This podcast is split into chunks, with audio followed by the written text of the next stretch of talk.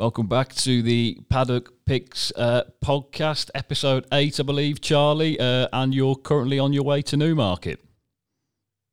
Yeah, I'm going down to Newmarket to the racing school there today, Dom, to do a schooling session with some guys and girls on a, I think it's a conditional jockeys course this afternoon with Yogi Breisner, who's the sort of doyen of, of all things jumping jumping wise in racing. Well, and, and eventing, obviously, he was a I think chef d'equipe the, the was the international team for a long time. So he, yeah, he's the guy that people often turn to when they also have jumping problems. So it's going to be an interesting afternoon. Fantastic. Well, obviously, we uh, wish you the best of luck. Uh, myself and Charlie are both delighted to be joined by uh, former jockey turn agent Ian Popham. Uh, Ian, thank you for joining us. No worries at all. How are we doing? All okay? Keeping very well here, thank you. Yeah, um, Ian, we, we kind of opened the the show with uh, a few quick fire uh, Q and A's uh, just to kind of set the tone a bit and obviously get to know yourself a little bit better. I, I edit them up uh, every single week, obviously, so that we can get Charlie involved and see if we can get some early banter on the go. Um, so I'll, I'll start with yourself. Uh, first one yeah. is most used emoji in your phone. Uh, probably the uh, the monkey monkey face hiding under his uh, under his eyes. Charlie, how about yourself? Yeah, I think that's probably not a bad one, really. As in, uh, Pops and I are on some mutual groups, and it often seems to be a one with some of the stuff that gets banded around on on those sort of groups that we, that we all know what goes on. And I think I've got another one with a, with a cat with a horrified look on its face as well. So yeah, I think it's either the monkey with the uh, the hands covering his eyes or the the horrified cat that looks in a state of shock. Because, uh, yeah, that probably says more about some of the stuff that goes on these groups than anything else, Dom. I was I was going to say, yeah, we're, we're all part of one of those kind of groups, aren't we? One or two at least. Um, Charlie, we'll come back to you for this one. Uh, fast or slow? Is it what fast or slow? Yeah, just in general life. I mean, you can kind of determine that whichever way you please. Yeah, I think I'm going to go for fast, as in, yeah, life's pretty busy, and uh, I mean, uh, I don't know if I ever had a yard of pace, but I don't think I was ever that slow either. So yeah, I'm going to go marginally on the fast side of it. Yeah. Okay, and uh, Ian. Yeah, I'd be the same. I'd be a pretty uh, I'd, I'd be on the go. I wouldn't be a very relaxed character, to be honest. Um, so yeah, definitely fast for me. Fast for you, yeah. Nothing, nothing worse than people who, who take all day, is there? Uh, Ian, oh, um, Ian, your favourite subject in school? Uh, definitely PE. Yeah, um, I think I'd have to. Although I did one. have a, I did have a really nice looking English teacher, so I seem to uh, seem to definitely pay more attention in, in, English more than anything else. I think as well. Um, well, the, no, I think that's that's probably a good way. I, I think we've all we, we, all kind of, but it tended to be the, the foreign languages uh, teachers in my school that um, I was never I was never normally good at them, but I always used to look forward to those lessons. But um, I'd be yeah. uh, I'd be an English fan and, and, a PE fan, I think as well. Um, Charlie, yourself yeah, sport was a big part of growing up, so definitely sport. And then when it came to exams, I did I did well in, in both languages in uh, GCSEs, French and German. I think it was because you either kind of had a, an understanding of them or not. They didn't involve too much revision. Revision became a bigger issue for me the longer I was there. As in, uh, mm. so yeah, I, I kind of did well in exams of the, of the, in the subjects that you you didn't didn't take a lot of prep having to do for. Yeah, I, I, am going to say I, I, was always more personally a, an exam fan than a coursework fan. Would that be would that be sort of something that you two would uh, would agree with?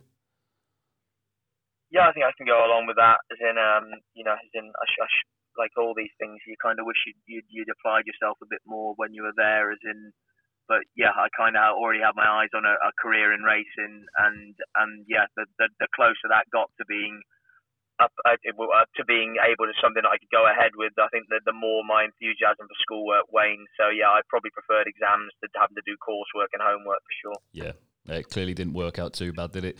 Um, Charlie, I'll come back to you for this one. Uh, Oasis or Blur? Oh God, yeah, two big bands when I was growing up. I think uh, Oasis for me. Uh, What's the story? Morning Glory. I remember buying that album as a kid, and and that was yeah sort of a real background to, to growing up. But uh, I must admit, Parklife and Blur as well that were was all it was okay. So I I wasn't like a disciple of one over the other, but it would be marginally Oasis for me. Yeah, uh, Ian, would you sway one way or the other? Yeah, I'd say Oasis for me. They've got some some bangers, haven't they? You know, the end of the night when the uh, Wonderwall and all those sort of tunes come on, everyone gets going, don't they? So that's uh, definitely Oasis for me. Yeah, we're looking forward to hearing Wonderwall back in the nightclubs uh, when when they reopen on June twenty first, hopefully. Uh, I thought I thought you were going to say we're looking forward to hearing Pop sing Wonderwall. Kind of a rendition. I'm sure you you'd do a very good rendition of it, Ian. I've got absolutely no doubt about that. I think I think particularly after a few beers, I'm sure. Yeah, I think like you say, once I've had a few jars, I think. Uh, half past ten or whatever, eleven o'clock this morning. I think that's not, not you're probably not going to get that out of me now. I'd say. we all get a little bit more confident after a few lagers, don't we? Um, even myself. Um, Ian, th- this can be even this, well, this can be either horse related uh, or in your career or, or kind of outside of sport, but just the best piece of advice you've been given. Um, best piece of advice I've ever been given is probably a closed mouth catches no flies. So sometimes the less you say, the better okay. in situations. Yeah. Yeah. Okay, very good. Uh, Charlie, a piece of advice that you've been given that, that, that, kind of sticks with you to this very day? It's a bit strong, but keep your friends close and your enemies even closer is uh, something that I think is, uh, is uh, there's a lot to be said for that. As in, um, and and the other one I've, I've heard sort of been within racing is quite a lot, and maybe this this is references some of the people that are in it, but I've heard people being told keep your mouth shut, and then no one will know you're stupid.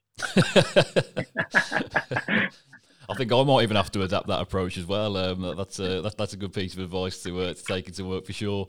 Um, James, obviously, yeah, great way to uh, to open the the show uh, as ever. Um, Ian, well, I'll just come come on to you. Uh, I believe you were 28 when you retired from from the saddle. Is that correct? Yes, that was right. Yeah, 28. And, and was that mainly just to injury? Yeah, I suppose. Um, yeah, in the end, you know, I probably did, wasn't the uh, the luckiest in the world regarding injuries. Um, and then I kind of came to a point where I thought, you know, I'm either going to come back from this injury and, and have a go again. And, and maybe being realistic, the last couple of seasons I wasn't achieving quite as much as I wanted to. Um, I was, I think I had like 15 winners my last season, but um, and look, don't get me wrong, it was okay, but I suppose I kind of knew that I wanted to to do better than that. But um, yeah, so injuries was, was a bit of a part of it, and maybe just um, you know because of that, I wasn't probably quite um, enjoying it as much as I was because I probably wasn't um, you know quite quite uh, at, at, my at the point in my career where I was before, if you know what I mean. Of course, um, uh, uh, and, and why I suppose uh, again, obviously, like you say, it was down to injury the, the, the reason for the retirement. But what made you decide to become an agent? Would you say? Um, I think just when I was riding that, um, it was something that I've the last few years I just kind of thought about a bit more. Um, I just thought that there was possibly um, basically there's only really like three, um, three maybe four jockeys agents that that look after the jump jockeys, and I kind of thought that um, maybe there was maybe a bit of a gap in the market for for, for you know another another one maybe, and uh, just having the experience of, of riding before, um, I thought it might stand me in, in good stead. Um, so it was something that I thought about doing. Um, and yeah, and I uh, when when I was off with with with a couple of injuries, I went and spent a bit of time with um, Niall Hannity, um, who is a jockey's agent. He's a flat agent, but he um, I went and spent like a week with him, and uh, he he was really really good and helped me out a lot. And um, also Chris Broad, who I was also with at, at one point when I was um, when I was race riding. He I went and had a few few days with him and and you know had a bit of a taster to see if I'd um if I'd enjoy it and it was something that I think I could kind of turn my hand to. And then uh, once I did that, it, it yeah made my mind up really. And with the, the, the 2020 sort of 21 campaign uh, coming to a close, obviously in the the last um, Saturday at, at Sandown, is, is it fair to say that with the summer kind of approaching, it, it begins to just quieten down and, and, and wind down a little bit, or have you found yourself that you've been sort of busy um, in you know as recently uh, as you were the the, the, the you know the, the, kind of the weeks before leading up to, to, to the jumps finale? Uh, maybe not quite as frantic as the last few weeks um, of the of the season, because obviously with uh, with Harry in in the title charge, it was quite uh, it was quite full on. Um, but definitely still busy. Um, May is actually quite a busy month for the jumping. Um, you know, we got we had three meet. I was doing three meetings this morning for for for Saturday. Uh, we got a couple of meetings on Sunday as well. Um, so May is actually quite busy. I think I, I usually find that um, quite a lot of quite a lot of trainers keep their horses going. Um, you know, with with the hope there might be a bit of rain, and you know, I, I think once May finishes, then definitely June, July, August is is is, is a bit steadier for sure.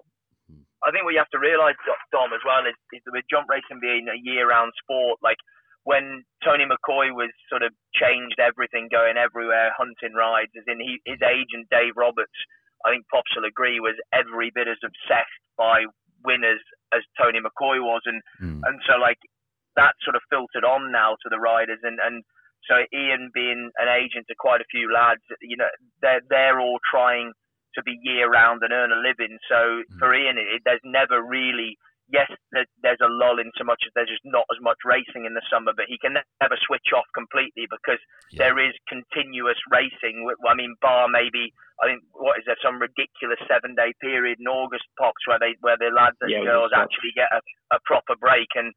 To me, it's madness. I, I don't know why there isn't a, a proper summer break. I mean, Ireland has shown the way again. I think we're bringing in a, mm. a four week period of no racing. And I don't know what Ian's thoughts are. To, to me, I think it would be a great thing for British racing to have. Yeah, I completely agree. Um, I just think, like I say, just give give everyone a bit of a chance to to, to actually wind down because you know for myself and and definitely for the for the jockeys, like you're always you're always looking for you know you're always looking for that next ride, and even through the summer, uh, you know for the for some of the lads, it's, it's you know they're not riding as much, so their weight's a bit up and down, and then you know you they you do manage to get them a ride, and it catches them on the on, on the back foot a little bit, and you know I think you you they like you say you can never really switch off. You're always looking for that for that next ride, and you know potentially that next winner. So um, I definitely think it'd be a good thing going forward that if we could all have a little bit of bit of a break and just just chill out and wind down just for for a few weeks and you know start fresh and go again.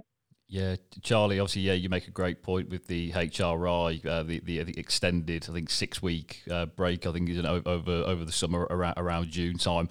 Uh, another sort of question I had for you, Ian, was the forty eight hour declarations as opposed to, to, the, the twenty four. Uh, how much has that changed? Kind of your schedule? Uh, has it made life easier or harder? Would you say? Um, bits uh, I'd say there's pluses and, and negatives to it. Really. Um, obviously it kind of I suppose we it spreads your workload. Um, so instead, whereas when when we were doing 24 hour de- declarations, we used to do on the Friday we used to do Saturday and Sunday. So then in theory we'd have Saturday morning off. We wouldn't have any declarations to do on Saturday morning. Um, and from a kind of selfish point of view, I actually quite used to quite enjoy that because it was one morning of the week where you actually you weren't doing declarations. So I actually used to go and just do one lot ride out for maybe Dan Skelton or Olly Murphy. Just just it was just a nice thing just to be able to get out of the office for a couple of hours and then get back in. But um, yeah, so with 48 hour declarations now, we we're literally doing declarations every day.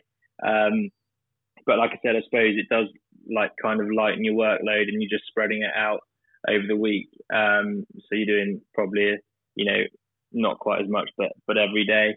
Um, so yeah, that that's one one way. And then I, I found it a little bit harder in the in the winter, obviously with ground, etc., because you were declaring two days before. Um, and obviously, you know, in the winter with the with the going changes and variables, I definitely found there was probably more non-runners.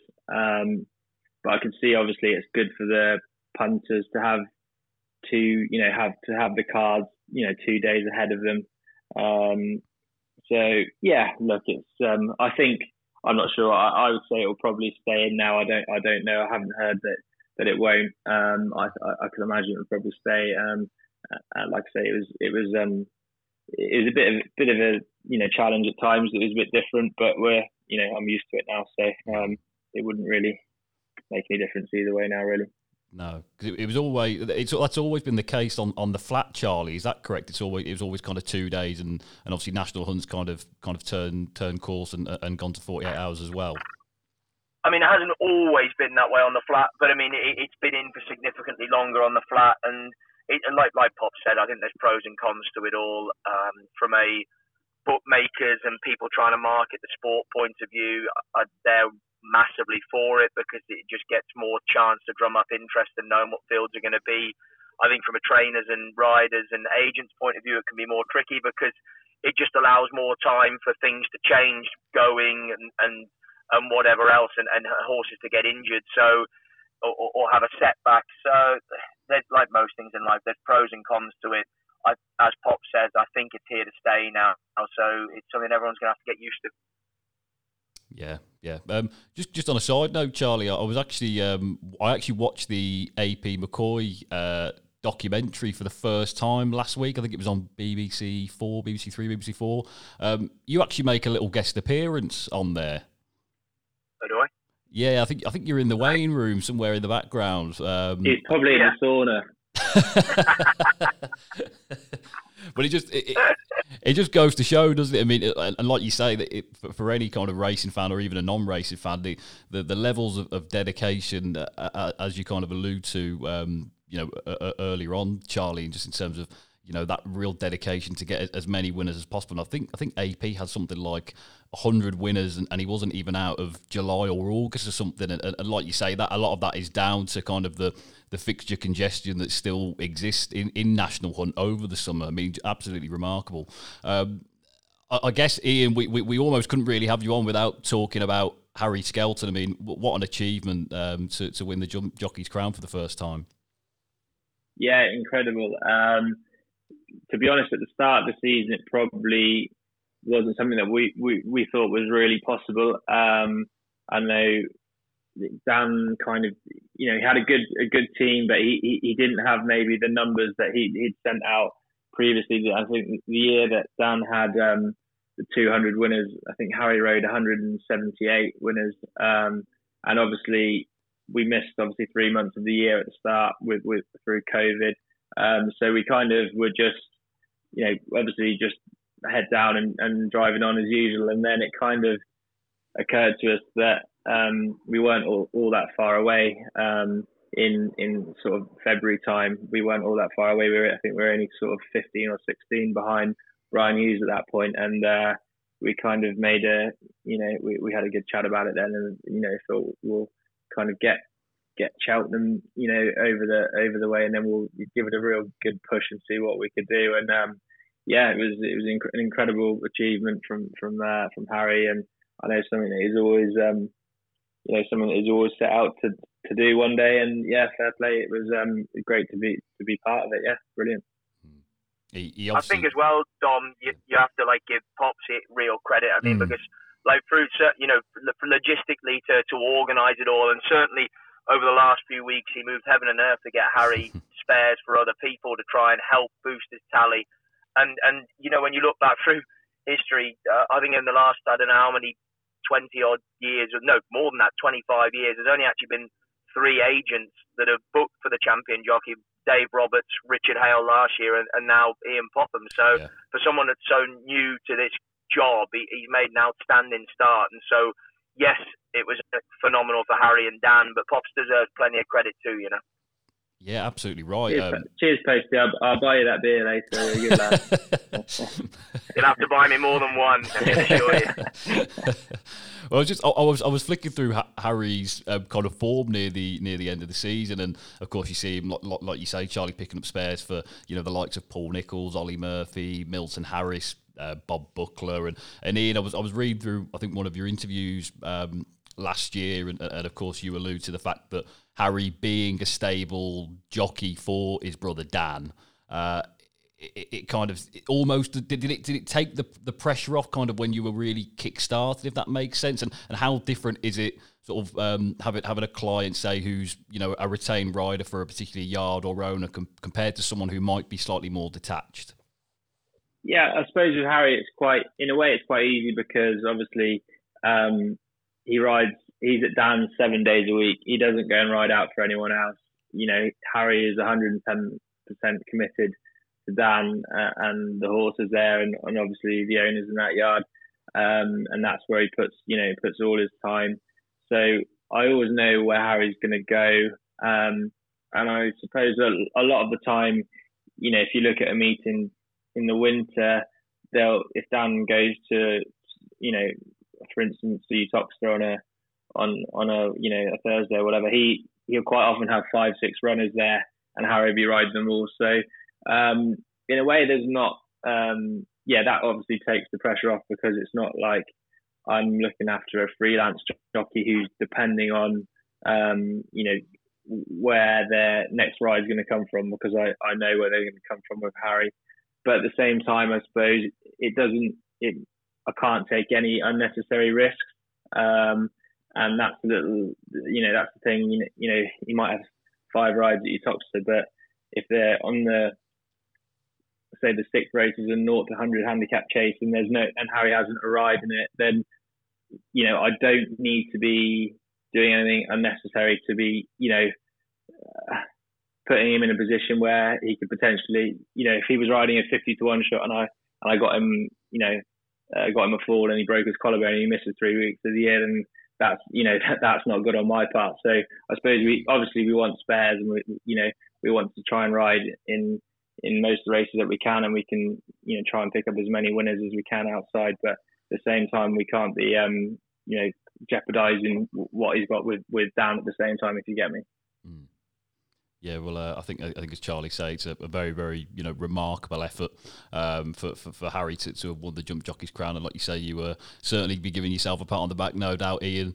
Um, Charlie, uh, we obviously have to talk about the the Punchestown uh, festival. Uh, uh, you know, he, he obviously missed the Cheltenham Festival. We were denied that that race with Shishkin, um, but he looks obviously like a, a, serious you know prospect in, in open company next year, and, and hopefully we will see that clash in the in the champion chase next season.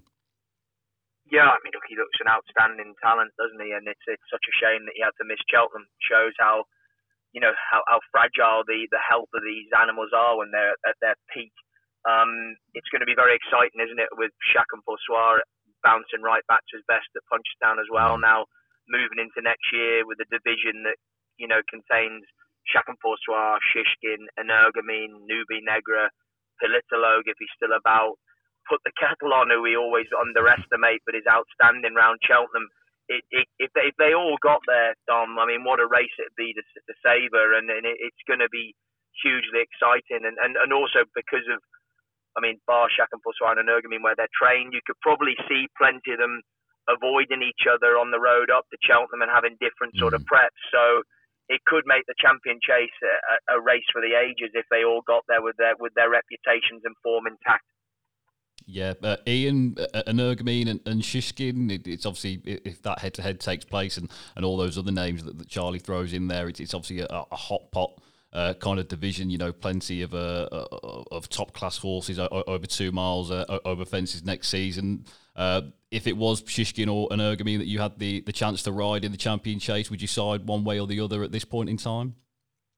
Oh, it's tight, isn't it? Um, like you say, it's, a, it's very exciting to you know something for you to already be looking forward to, to for next season. Um, I was probably I, I thought Shishkin's been great, and he, he's one of them that he's don't think he's overly flashy, but he just mm. does what he has to do, and I, and I like that about him. Um, so yeah, I'd probably if if you had to sway me one way or the other right now, I'd probably go that way. But um, yeah, like you like to say, something to to look forward to for sure. Quite right. Um, it was obviously a, slightly underwhelming uh, Punchestown festival for, for Henry de Bromhead, Charlie. Um, but you could just tell that if he was going to get one winner, uh, it was going to be Honeysuckle, and, and, that was very much the case. How close do you think we can be from legendary status for, for Honeysuckle? Well, I mean, it's. I mean, certainly, I think if, if she comes back and, and defends a champion hurdle crown, then I mean, legend is something that's bandied around in sport too easy. But mm. at the same time, this is now a mare that's unbeaten in her 12 rule starts. You know, it, it sounds ridiculous that before Leopardstown and the Irish Champion Hurdle, people were questioning whether she had the hurdling speed to be a champion hurdler. And, and, you know, she went and bolted up in the Irish champion hurdle, followed it up at Cheltenham, and she's rounded off another unbeaten season by winning the Punchestown Champion Hurdle. I mean, granted, looking maybe like she was coming to the end of her tether after after a long season. She's got to be up there, hasn't she? I mean, like I say, I think if you're going to start comparing her to legendary hurdlers of the past, she has to probably come back and and defend her crown and, and become a multiple champion hurdle winner to do that. But she's developing the right sort of profile, isn't she? And she's only seven, so there is the possibility that she could be around for two or three years to come, depending on what Kenneth Alexander decides to do with her. She's because she's going to be a very valuable broodmare at the end of it all as well. Yeah. But I think right now we should just enjoy her for what she is, and that is a, is a very very good hurdler, the best of her generation. And and again, I was talking about it through with someone else. It, you know, it looks likely that if you're looking at the young contenders coming through, there's every chance Appreciate It and Bob Olinger, Gaillard Du Mesnil could all be going chasing. And so, of the ones that are around right now, it'd be interesting to know Pops' thoughts. It's difficult to think of one of them that really can lay a glove on her because the likes of the Sharjahs and Epatantes, she's beaten them all comprehensively before. And unless she regresses markedly in the summer, it's hard for me to find a reason why that they should be able to overturn the form next season. Yeah, would you agree with that, Ian? Yeah, I would completely. Yeah, um, like like Charlie said, I think she's just she's just so likable, isn't she? She's so tough. Um, at the minute, I can't see anything that's gonna, you know, unless we there's some monster lurking somewhere that we don't know about. But um, I can't see anything get getting uh, to, to you know going to bother her too much next year anyway. No, I think because um, th- th- there has been. Uh, it's obviously all just kind of rumours and, uh, and, talk at the moment, but of course, Charlie, she does have form. Uh, uh, uh you know, between the flags, doesn't she? And, and, obviously won a won a chase over three miles um, uh, as a point to point. So she has kind of history and and obviously an ability over a fence. But you'd be very much in the camp that you know she's a, a, a champion hurdler. That there's no reason why she she needs to go chasing next season. I don't see it as in not in this day and age. I mean, look, it would be it would be incredibly sporting by the owner if, say, she was going to try and emulate a dawn run or mm. something like that and be, become a champion hurdler that goes on to try and win a Gold Cup or you know a two mile champion chase. But I'd, I'd be very surprised.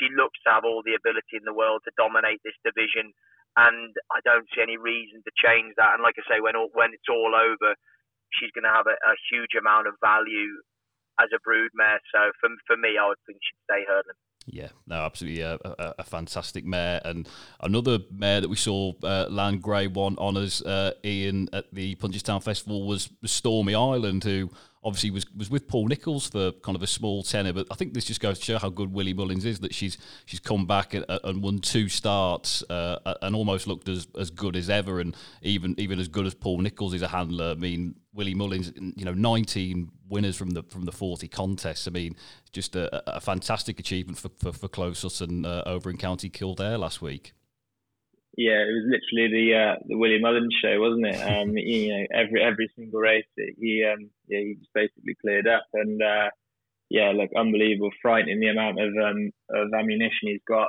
and yeah, like I suppose like he touched on yeah, Stormy Island, that was that was incredible. Like you said, I think you could probably argue that was her her best performance yet. You know, when from turning in when she picked up and went away like she did. Um, yeah, it was a remarkable performance, like I say. Uh, fantastic um, bit of bit of training. But um, yeah, maybe Stormy Island just uh, prefers the the Irish air. I think even Willie Mullins saying Charlie that he, in the kind of the aftermath of, of Cheltenham, it was incredible. Obviously, he was still the leading trainer um, with with six winners, but I, I, suppose all the talk was about Henry de Bromhead because the, the kind of the bigger contest went his way. But he was obviously admitting that he, he changes things up, and, and even someone as experienced as, as Willie Mullins and, and, and as fantastic a, a handler as he is, is he, you know even all these years later, he still changed things up. It just goes to show there's there's no real science to, to horse racing, and, and there's kind of always that, that room for improvement. Yeah, I mean, I think I think that like all sports, that there's more and more science coming into it, but you're still not going to get away from the sort of natural feel and empathy that, that a man like Willie Mullins seems to have. I mean, Stormy Island is fascinating, like Pop says, and maybe she does just enjoy the Irish air. I'd, I'd have thought, knowing the way Paul Nicholls is, it's a major irritation to him that, that it hasn't worked out over when when she's come over to him, and now she's gone back to Ireland and, and sort of looked better than ever. And sometimes you'd love to know, you'd love it if they could talk because I I'd, I'd be fascinated to know the reason what why she's she's been good in Ireland, come over to Britain, hasn't worked out at all, and then gone straight back to Ireland. All of a sudden, it's like she's she's never been away. It it really is an an interesting one, and I will never know the answer, but it, I I'd love to know the reason. That's for sure. Yeah, I think it will. It might remain a mystery. Um, from the uh, the jumps to the flat, Charlie, uh, Poetic Flare won the 2000 Guineas. Um, Aidan O'Brien had three runners, but not one featured in the first seven. I mean, that's almost uh, unheard of, isn't it? And a horse that obviously we were very much looking forward to. Um, this campaign was Battleground, and he just didn't really seem to fire, did he? No, he didn't. I mean, it's funny. Like you know, he he, he wasn't. Wait, I don't think Ryan Moore gets a pick. I think he gets told what to ride by the mm. sounds of it. But Frankie's on him, and all of a sudden he he goes into favour after being pretty weak in the market all week. Yeah. And look, he, he it was a sort of a relatively mundane first start of the season, wasn't it? You, you look, you're not going to back against him, turn it round, but yeah, he didn't start his season off with a bang, and and or, or the whole the race again, it, it just I mean, he's 80 years old, Jim Bolger, but what what an absolute master. yeah. I mean, out of a stallion that he raced himself, Dawn Approach, and then sold a, a massive stake into Godolphin for however much money. Yeah. And you know, out of a out of a mare again uh, is one of his brood mares, and he bred her himself, raced in his wife's colours, poetic flare, and is now a 2,000 guineas winner like his sire. And it wouldn't surprise you to see the boys in blue buy a leg in this or something for an inordinate sum, sum of money and go on with Jim Bolger as they have done in the past. And and yeah, Jim Bolger's just an absolute master. I mean, to, to be able to breed them, train them, the pedigrees and all that that he's created. Just take it. Just take my hat off to him. I really do. I can't. I can't. I can't say any more about it than that. Yeah, no, fantastic. I think you story. can safely say that that was a good afternoon's work for Jim Bolger there. wasn't yeah, yeah, yeah. As in, he probably earned more in an afternoon than the three of us put together will earn our lifetime. So yeah, I give him, I give him huge credit because um, yeah, it, it, it, it's it's outstanding. And, and like I say, the the fact that this isn't the first time yeah. just tells you all you need to know about it. That he's a very very clever man. Mm. Ian, do you, do you take uh, an invested interest in, in, in the flat racing? Not really, if I'm honest. No, I was um, on Sunday. I was um, yeah watching the watching the there actually wasn't any jumping last Sunday, but no, I was I was I, I watched I, have watched the big races and mm. a few people have said to me, "Oh, is there any you know have you have you you know would you have any flat jockeys and stuff?" But um, I think it you know it's quite nice to be able to just to go a, a, little bit a little bit easier and just concentrate on the on the jumping. That's my love. I've always loved the jump racing. Um, like I say, I'd watch a bit of the flat racing, and you know, some of the big races, but um, no, I wouldn't be wouldn't be um, watching Wolverhampton on a on a Monday evening very often if, if I tell you the truth. No, but I suppose, um, well, someone who we, we probably wouldn't see make too many appearances at, at, at Wolverhampton, Charlie, would be Frankie Dettori. And uh, again, you know, he's, he's like a fine wine, isn't he? Just every single year comes back and wins these big races. And it was it was normal service resumed for him and Ballydoyle uh, aboard Mother Earth in, in the 1,000 guineas a day later. Yeah, and, and you got to admire. I mean, Kevin Manning himself is 54. I think Frankie's 50.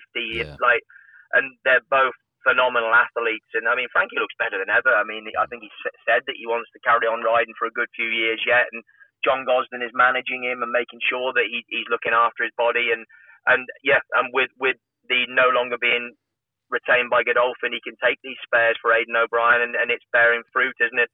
Again, it kind of shows you it, I, I think you know Ryan. You know afterwards, Ryan was on Santa Barbara. Massive home reports coming out of Ballydoyle about her, and then afterwards it was kind of like, oh well, you know, she's Aidan O'Brien said she's still quite green, and then hmm. she's one for the future. And Mother Earth was is, is, is the miler, and that's where she's always going to be. And you kind of think, well, I'm surprised Ryan wasn't on Mother Earth then, because it, on form she had all the credentials, didn't she? You know, she yeah. would she'd been placed in a Breeders' Cup, she'd been placed in a in a Fillies mile, and so she had the big race form coming into the race, whereas it sounded like Santa Barbara is all about the future and potential. It seems like Mother Earth now is going to stay over a mile and probably go to the Irish Guineas and Santa Barbara. Maybe they're looking towards the Oaks. I think she certainly has a, a pedigree being related to Order of Australia, amongst others, that, that stayed well. So, yeah, it, it, it just, again, it, it fascinates me the way that the jockey bookings are made, and it, it, also, it also shows you from a punting point of view, you probably shouldn't be reading into it as gospel when they have multiple entries in these races that Ryan is necessarily 100% on the one most fancied on the day. And you know, Frankie gave her a good ride, didn't he? And she mm. kept it simple, and she was she she ran out a ready winner. And it's going to be interesting to see if she can sort of back that up, maybe in an Irish 1,000 guineas and later on into the season, and um, as, as, others sort of come out of the woodwork. Yeah, because she was she was very um, Santa Barbara. She was very very short in the market, wasn't she? I think you talk about obviously mm, the massively. The, the week the week kind of battleground and then he was kind of back near the off and I think obviously he was alcohol free uh, in the end that kind of went into joint favoritism but but Mother Earth almost really kind of showed the, the fruits of, uh, of, of having that experience as a, as a two year old uh, and obviously plenty of, uh, of, of, of, racing. Uh, you know, the, the, campaign before you head for these classics exactly, is obviously pivotal. Definitely, yeah, without without doubt, she was she was battle hardened, wasn't she? Yeah. And and again, Aidan O'Brien has shown over the last few years that he's not afraid to run them, is he? So, mm. like again, the fact that I think she was only yeah, she'd won from I think she had won from seven or eight as a juvenile, but she'd been running in all the big races and she hadn't been spared at all and made her debut on the 10th of June and by the 6th of November had had eight runs, you know. So yeah. Aidan O'Brien isn't afraid to run them. He's not afraid for them to get beat and he'll keep keep chucking them in when he believes in them. And Mother Earth was a massive example of this. And and and again, just showcases what an outstanding operation it is. Yeah, just great to see. Obviously, in, in, in the jumps and on the flat, um, Aidan O'Brien and, and Willie Mullins, obviously, still all these years later, that they have their horses well and truly primed for these big events, don't they? Uh, and obviously, it was fantastic to see that last week. Um, guest of the show last week, uh, Charlie Tom Marquand, uh, winning on Youth Spirit in the Chester Vase, um, laying down a, an early gauntlet for the Derby yeah, I mean, Tom Marquand has gone from strength to strength. I mean, um, you know, since we've had him on the show, he hasn't stopped riding winners since he came back from Australia. Ian Popham will be hoping for the same, I'm sure, for his riders. Maybe, maybe we're a lucky omen for everyone. Can you get some of my lads on your on, on here next week? Then? yeah, exactly. We, we, we can we'll have them all. We'll have them all on. We'll have them all signed up. Um, Youth Spirit, yeah, I mean, Youth Spirit was was good yesterday. My, my feeling with him a little bit. Um, he you just wonder whether soft ground is important to him. You know, he won in, in Newmarket last year on soft, and, and again, it was rain softened ground, the Chester Vase yesterday. Tom Marquand, it seemed when he spoke afterwards, they were slightly concerned whether he'd stay the mile and a half trip well enough, but he seemed to see it out very well yesterday. I think the Chester Vase in recent times hasn't been a bad old trial with um, Wings of Eagles, I think, was placed in it, and ruler of the world before that had won it and gone on to Derby glory. So it's not insurmountable that Youth Spirit couldn't run well. Uh, you know, the same connections had the second last year, whose name has escaped. Khalifa Sat was it? Yeah. So it, it, this is it's definitely a horse with, with a with a with a chance. I would have thought something else will come out in the in the next couple of weeks with the Dante, the Lingfield Derby trial at the weekend, the the ones that have come over in Ireland that will rank above this horse. But he, he he's likable, isn't he, at this stage, Tom? Yeah, he certainly is. I was a little bit disappointed with Wirko. I think. Um, uh, the, the, way he won the, the, the, blue ribbon at Epsom kind of left the impression that the step up to one and a half mile would, would, would probably play to his favour, but he just again didn't seem to, to, to, really fire yesterday, and that was a little bit disappointing. But a return to Epsom, you know, potentially next next month if they if they kind of remain, um, you know, with with you know the, the faith in him, and, and if he heads for the Derby, then um, you know he obviously he could still be potentially one to be reckoned with. And I think the the record from horses in the Chester Vase um, going on to win at the Derby, I think. Um, I think it's only been done like once in the last nine renewals, perhaps. So, and we've still got the Dante, and there's still kind of plenty of. Um, you know, of stones to you know that have been left unturned at this point in time, isn't there? And still, there's still a long way to go. Um, even you know, it's incredible. You know, credible to think, really, isn't it, that two classics in the flat season are kind of over with already, and the uh, the next two will be done within you know the next month.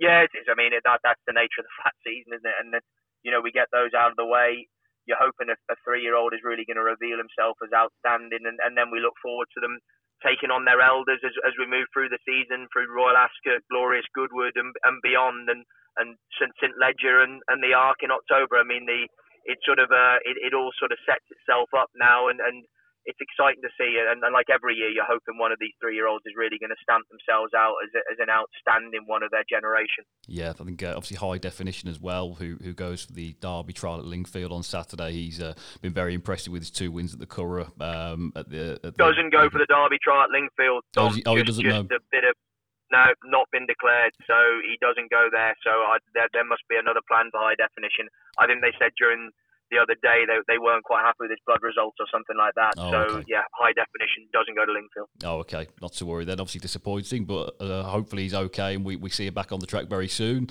Uh, Ian, uh, I suppose the big uh, jumps race this Saturday is, of course, the, the Swinton Handicap Hurdle. Uh, I believe Copperless for Olly Murphy currently heads the betting and he looked like he was going to absolutely bolt up at Aintree uh, last time. I think he fell two out, but uh, a, a, kind of repeat of that performance would, would you know be sure to see him go close.